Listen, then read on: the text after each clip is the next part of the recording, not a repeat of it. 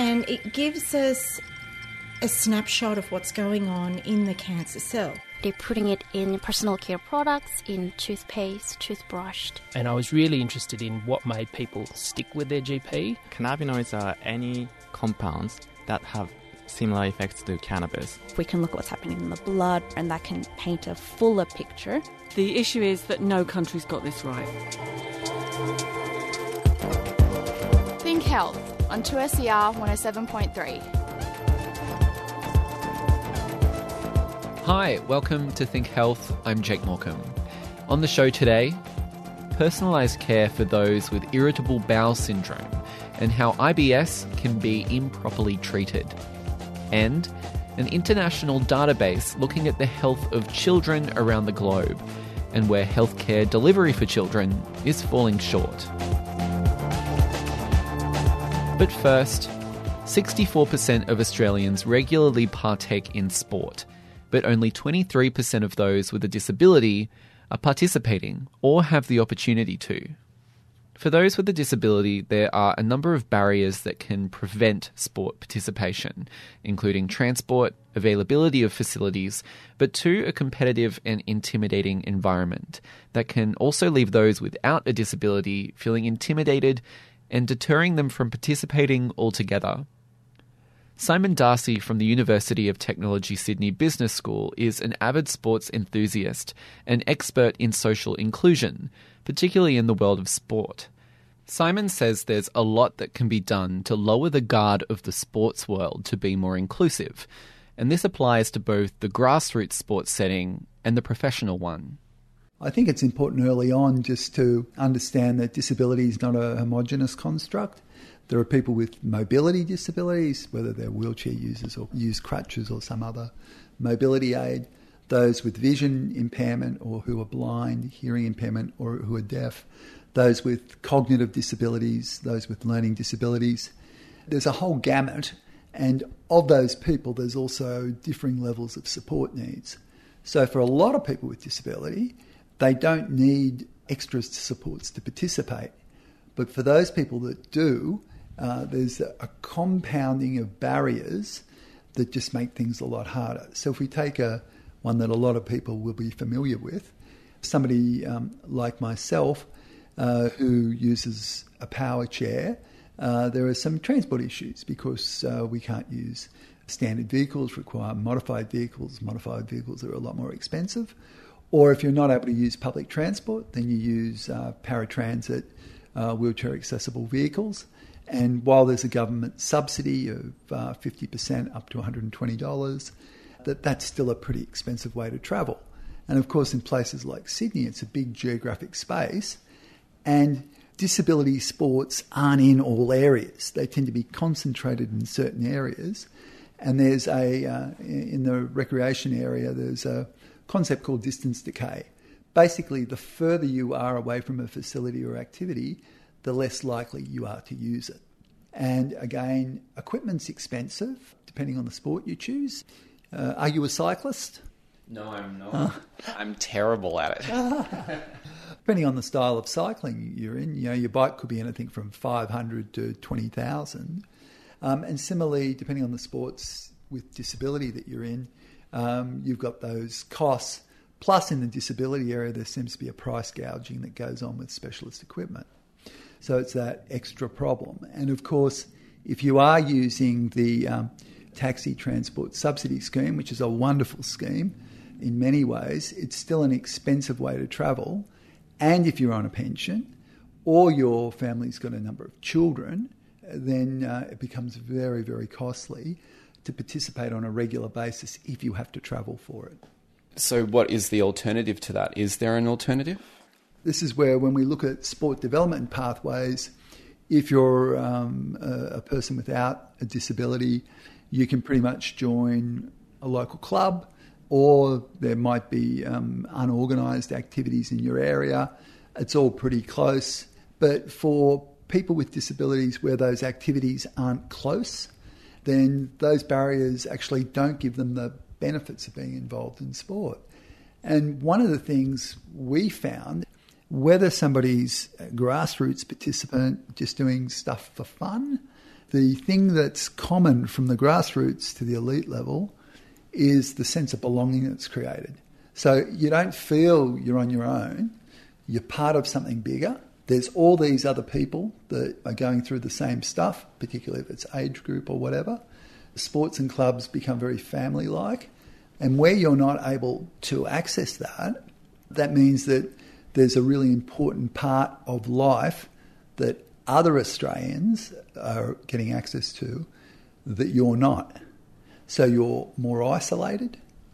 You um, have feelings that that isolation affects your mental well-being, and also you're not getting all the health benefits that are associated with sport as well.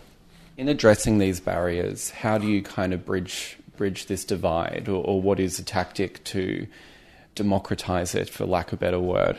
Well, one of the things that a number of organisations have been successful at doing, from either the grassroots right through to the elite level, is to promote more inclusive practice, and that's by uh, offering training programs that give coaches, volunteers, others involved in the sporting family an understanding of some really simple things to do to make their sport more inclusive across the spectrum of not just disability, but you can throw in Indigenous, people from different ethnic backgrounds, so that that sport becomes more representative of those in the community of where they're living.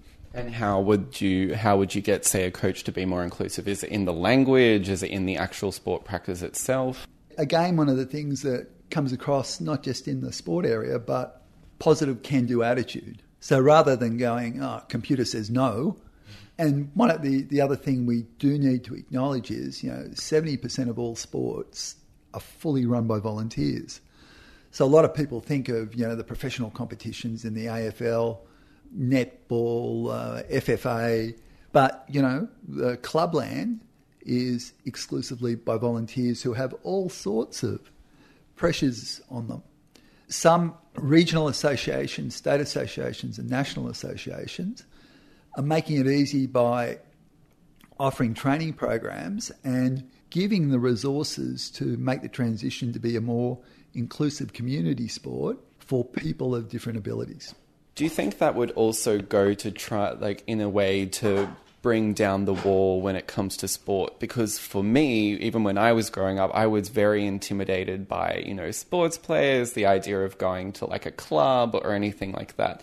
Do you think implementing those programs or kind of changing the language could kind of strip it down a little bit and make it a little bit more inviting for I guess anybody? Yeah, it's a really interesting observation you have because even you know there's many stories of nightmares that people have had from their PE teachers at school or local coaches who didn't understand that, you know, maybe the under 10 uh, netball team just want to have a bit of fun uh, and put the ball through the hoop and not aspire to be national champions, uh, you know, within their first season.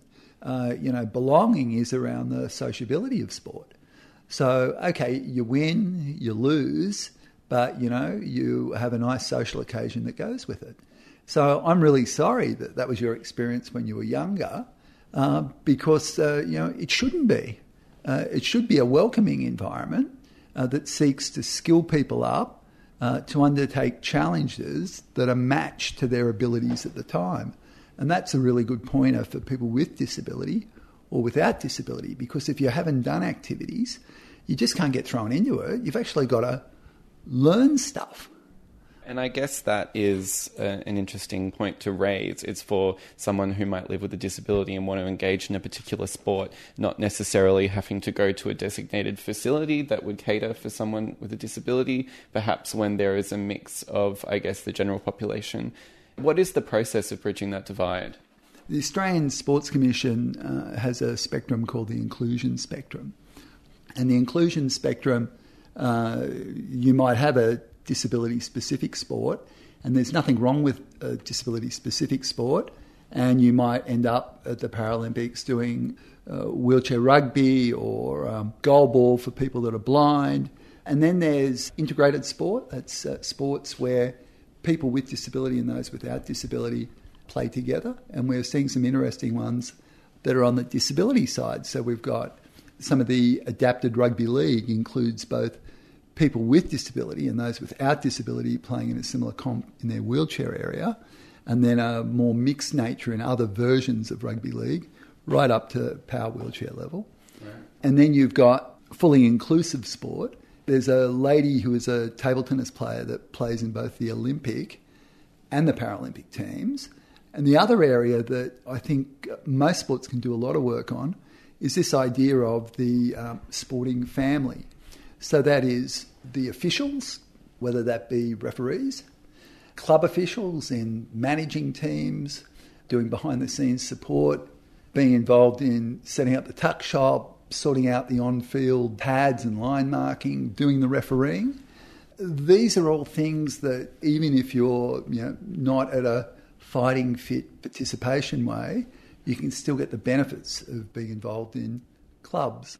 Professor Simon Darcy from the University of Technology Sydney Business School. What do you do when your job is taken by a robot? Where does all your e waste go? How do you split your digital assets when you break up with your partner? This is Think Digital Futures. Each week, an exploration of the moral and mind boggling questions that face us in the digital age. You can listen on your favourite podcast app. Just search for Think Digital Futures.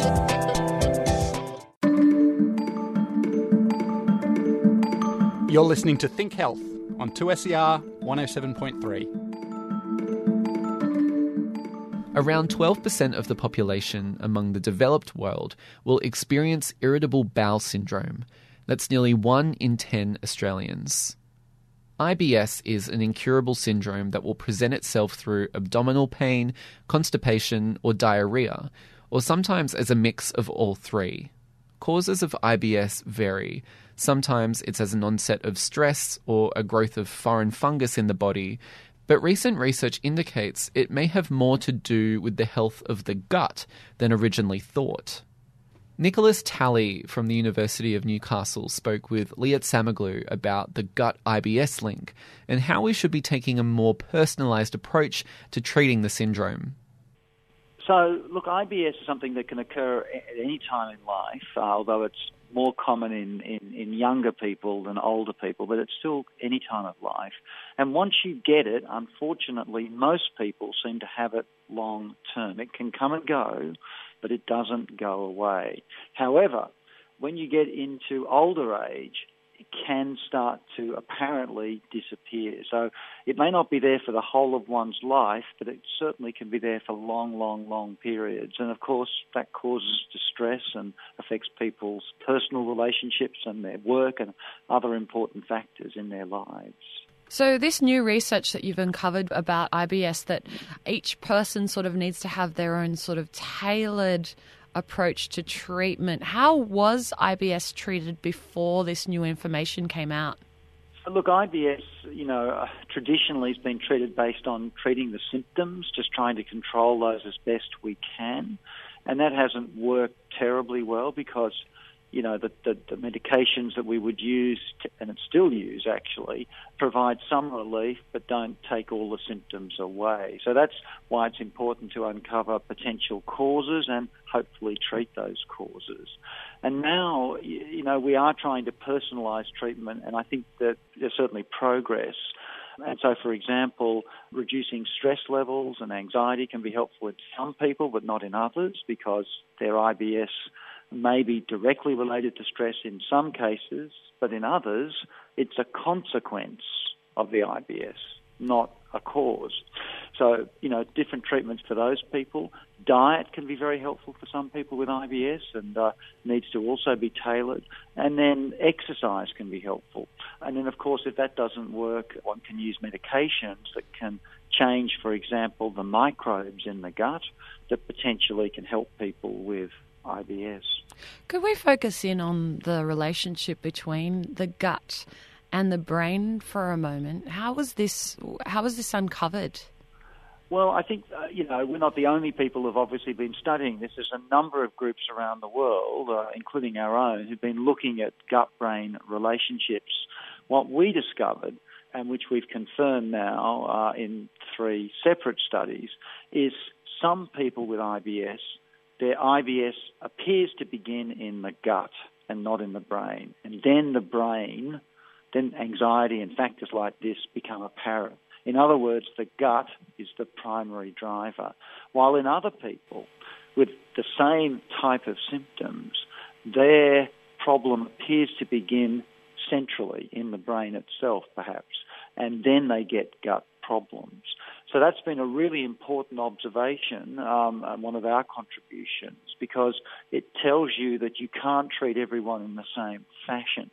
And then the other piece of work that we did, or other pieces of work we've done, in addition to looking for microbes in the gut that might be linked to IBS, is we've shown that if you have some subtle inflammation in the gut and you get circulating chemicals from that inflammation, that can also directly affect your brain, and that can be blocked by medication that blocks those chemicals.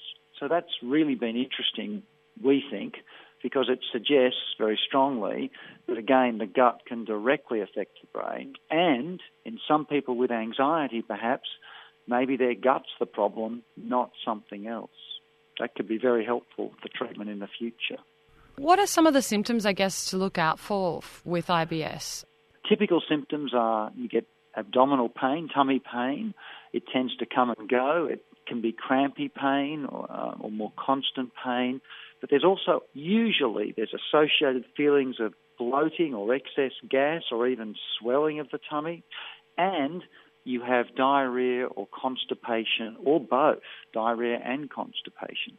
And it's the combination of those symptoms that's very characteristic for IBS, particularly if it's coming and going and it's been there for quite some time. Is IBS misdiagnosed a lot? For instance, someone who might have something a bit more chronic like Crohn's disease or colitis might be initially told they have irritable bowel syndrome. Like, how would they find out they have either? Very good question. So there's no doubt, there's no doubt that you can misdiagnose it, and there's evidence that you know when people first present, sometimes they are mislabeled. So getting the right diagnosis is important because the treatment's quite different. People with inflammatory bowel disease, that's Crohn's disease and ulcerative colitis, they can present with typical sort of IBS-like symptoms, you know, which get misdiagnosed early on. And even to complicate it further, if you've got inflammatory bowel disease, you can develop IBS. How about that? so it's really complicated. So yes, it is important to think about that. But some simple blood and, and stool tests can often guide the doctor about whether to further investigate for inflammatory bowel disease. And getting something like a colonoscopy down the track? Yep, if you need it. Not everyone who has IBS symptoms needs a colonoscopy. In fact, most people don't. But, but certainly if there's any indicator features that suggest it's inflammatory bowel disease, uh, then you, you may well need a colonoscopy, yes. What advice would you give to people who have recently been diagnosed with IBS? Well, the first thing I think to say is IBS is, uh, you know, never leads to any loss of um, loss of life. So there's no risk of you living less long because you have IBS. In fact, we did a study many years ago which suggested people with IBS, uh, on average, and this is only on average, of course, live about two or three days longer than people without IBS. Now, that's two or three days in a lifetime. it's a very small amount, but anyway. so, certainly, you shouldn't worry about that.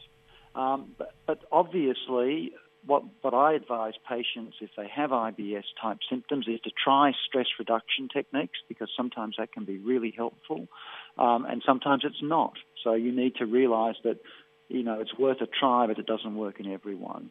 That you can change your diet and that can make a really big difference in, in a number of cases. Well worth trying and you may want to see a dietitian to get some specific advice because there are some different types of dietary approaches you can take depending on what symptom you have.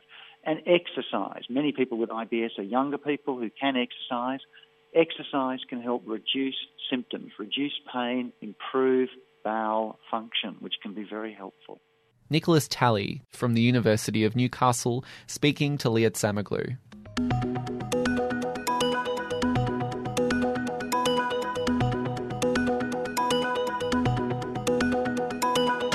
Developing countries face a whole range of health challenges, from access to clean water and sanitation to food and healthcare services. And in many of these countries, it's children who struggle the most. The Bill and Melinda Gates Foundation are funding a mammoth project that is taking research on children's development from places like Africa, Indonesia, and South America and attempting to translate data sets from millions of kids into practical research. Louise Ryan, Professor of Statistics at the University of Technology Sydney, is involved in the project and spoke with Ellen Leabeater. What sort of data sets are we talking about? Like, what in particular about child health are we looking at here? Basically, the idea is that most people should be between plus or minus two. So, for example, if you are looking at somebody's blood pressure and they say, Oh, you've got high blood pressure, well, the way that they determine what's high for blood pressure is that you're beyond that upper two and a half percentile of a quote typical normal population. Or similarly, if you look, oh, your child's, they're not thriving, they're not growing enough, they're in that lower percentile. So a lot of what's determined in the health setting to be normal or not normal is when you're in, in the tails. Right. So what they'll do with a lot of outcomes, health outcomes, is they'll they'll rescale them to this what they call the normal scale, the, the Z score. So the normal values are between plus or minus two, and if you're outside that range, then it's an indicator that something might be wrong. So they tend to use this kind of thing as a way to sort of track where does this person or this child sit compared to what they should look like if they were like in a normal healthy population. And so when we're looking at developing countries and the children in those developing countries, you're looking at the Z scores for a variety of different health yeah. issues? So the World Health Organization has developed them for uh, height, weight, BMI, body mass index, head circumference. Why head circumference? Oh, it's got to do with it's supposed to be a something of a marker for developing brain and so on. You want a nice big head, so you've got you know lots of brains in there and, and that kind of thing. But it's just a marker of growth. Um, they can actually look at things like that even prenatally as well. Some of our studies in the Gates repository are kids start to get monitored prenatally as well. The really disturbing thing is when you look at some of the studies, what will happen is the kids might start out okay, but then those Z scores just start to plummet. If you had a kid in Sydney where the Z score was maybe minus two and a half, you'd be thinking, oh, that's a bit low. You might be a bit worried about that kid. We have lots of studies where the kids are minus four, minus five, like really, really, really low. And so when you start to see those sorts of values, you think, my goodness, what's going on here? Are these kids, um, they're not getting enough nutrition or they're not getting the right nutrition, then they're not having the right environment to help them thrive. So, what does this repository look like from your end? Oh, it's huge. And one of the challenges with the repository, it is overwhelming. There's over 100 studies, and some of the studies have hundreds of thousands of kids. So we've got millions of kids in this repository. The studies have not been done in a, they're all different. So, you know, they measure things in different ways and doing different repeated sort of follow ups on the kids and interested in completely different sorts of questions. Some studies have very detailed information about nutrition and we're measuring blood biomarkers for different nutritional parameters and so on. Other studies were interested in brain development and had MRI scans and all sorts of things like that. So it's absolutely overwhelming. I mentioned before that a lot of what a modern day statistician, or slightly more generally a data scientist, has to do is not only do the modeling, but also find ways to handle the just the sheer volume and complexity of the data. We're currently working on some tools that allow a user to try to go in and just figure out what's there, what studies have measured what. It sounds like a simple question to ask, but it's actually really difficult because the way it's set up now, if you really wanted to say, oh, okay, I want to know which studies are measuring um, cognition. To answer that question, you have to go in and look at all the studies and say, okay, what are the variables that are related to cognition? Which studies are measuring that? How many kids have they got? It could take you months just to get the code in place to go in and pull out all of those studies. So, what our team is currently trying to do is to develop some tools. We're using this technique called R Shiny, which is a way that you can create interactive tools that somebody who might not be super sophisticated from a programming point of view, can use these tools to navigate around and figure out what's there. So how are we, how are you comparing the data then if you if each study is using different methods? Well, th- that's part of what we're struggling with at the moment. We're at the moment trying to look at what we call a meta analysis, looking at the relationship between diarrheal experience and subsequent growth for the kids. The way we're doing it, we're going through each individual study, doing an analysis, and then extracting out, say, you're trying to predict child growth and you want to know how does the experience of diarrhea affect child growth. So you run what's called a regression analysis and there's there's a coefficient that's a thing that captures the relationship between those two variables. So it might be that like if I get 10% more diarrhea in the first year of life, well, that will correspond to a 20% decrease in the rate of growth in the first year of life, that kind of thing. So you have these estimators that you're trying to extract from each study that tell you what the relationship between diarrhea and child growth is for that particular study. But it's quite nuanced. You have to take account of, you know, how old were the kids, uh, what was their gender, what was their the socioeconomic environment like, all sorts of things like that. Each study is different, as you say. That's why our strategy is to do each study specific analysis separately save all of the pieces from each of those separate studies, then pull those together. And you can create these plots that tell you about what is the overall pattern, what is the study to study variability, and you can get a, a nice sense of what is that overall pattern, what is the study to study variability. Where does Shash hope that all this data goes? Like, how is it going to be used to inform? Oh, uh, yeah. Well, so I believe that his vision is, in some ways, it's it's a ridiculous vision. He wants to have every kid in the world having a great life and thriving and you know developing physically, emotionally, and cognitively into a you know highly successful life. So his goal is to use this repository to help understand who to intervene with, when, and how. I think, as I've heard him describe it, there's even though you might say, well, the Gates Foundation has lots and lots of money, it's still a limited pot, and you have to make decisions about what kind of interventions am I going to invest in? Which kids do I intervene on? And do I inv- intervene when the kids are first born, or do I intervene when the mothers are pregnant, or maybe even before the mothers are pregnant? So it's trying to come up with a decision tool that helps the people who have the purse strings and who are able to make decisions about which interventions to fund, it's to help them make those decisions so that you got the best bang for the buck in terms of changing the outcome for children. Louise Ryan, Professor of Statistics at the University of Technology Sydney, speaking to Ellen Leabeater. And this interview originally aired as part of a collaborative episode between Think Health and Think Digital Futures. You can listen to the full episode by subscribing to Think Health on your favourite podcast app and going to episode 58 How Data is Reshaping Healthcare.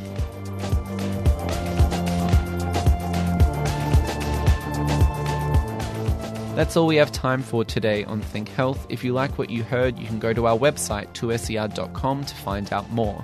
We are also a podcast, so subscribe to Think Health on iTunes or your favourite podcast app.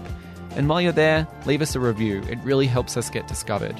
This show is made possible by the University of Technology Sydney and 2SER Radio. I'm Jake Morecambe. I'll catch you next time.